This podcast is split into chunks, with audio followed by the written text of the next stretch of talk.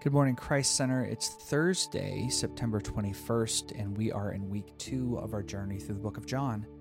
So before we begin this morning, let's take a moment of silent prayer and invite the Holy Spirit to join us.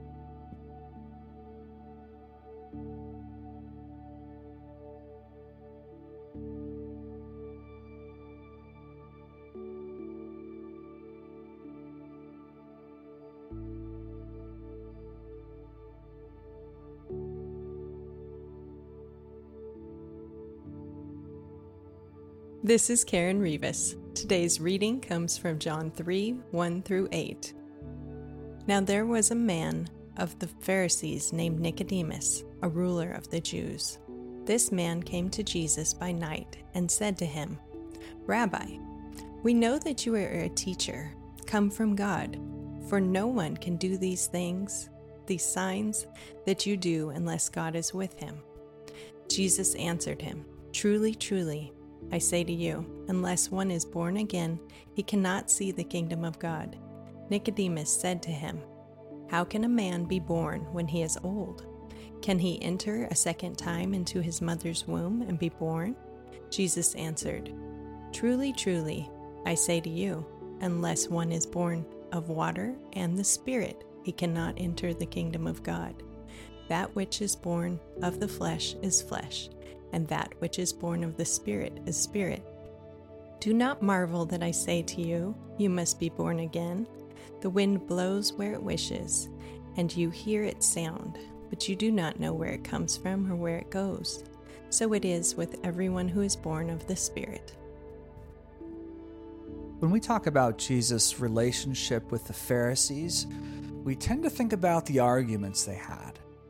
I mean, they were jealous of his popularity and he was angry at their hypocrisy, etc. But as we see here in John chapter 3, there were exceptions to that dynamic. Nicodemus was a Pharisee, and evidently he was a highly respected one, and he was a brilliant teacher who had been watching Jesus along with his friends.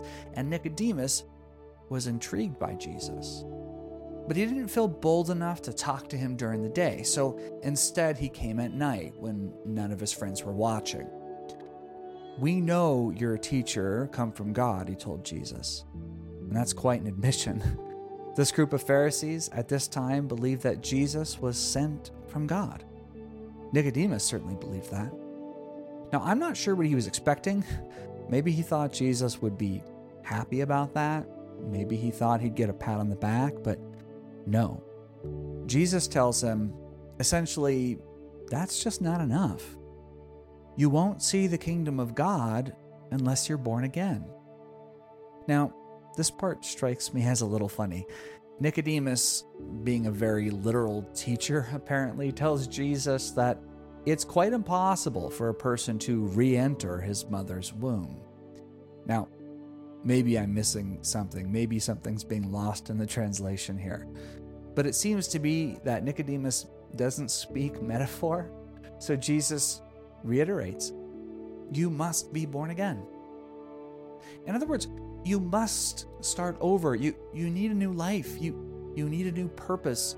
You need a new allegiance. You must be born again. Born of water, that's a reference to baptism, and born of the Spirit, a reference to the Holy Spirit.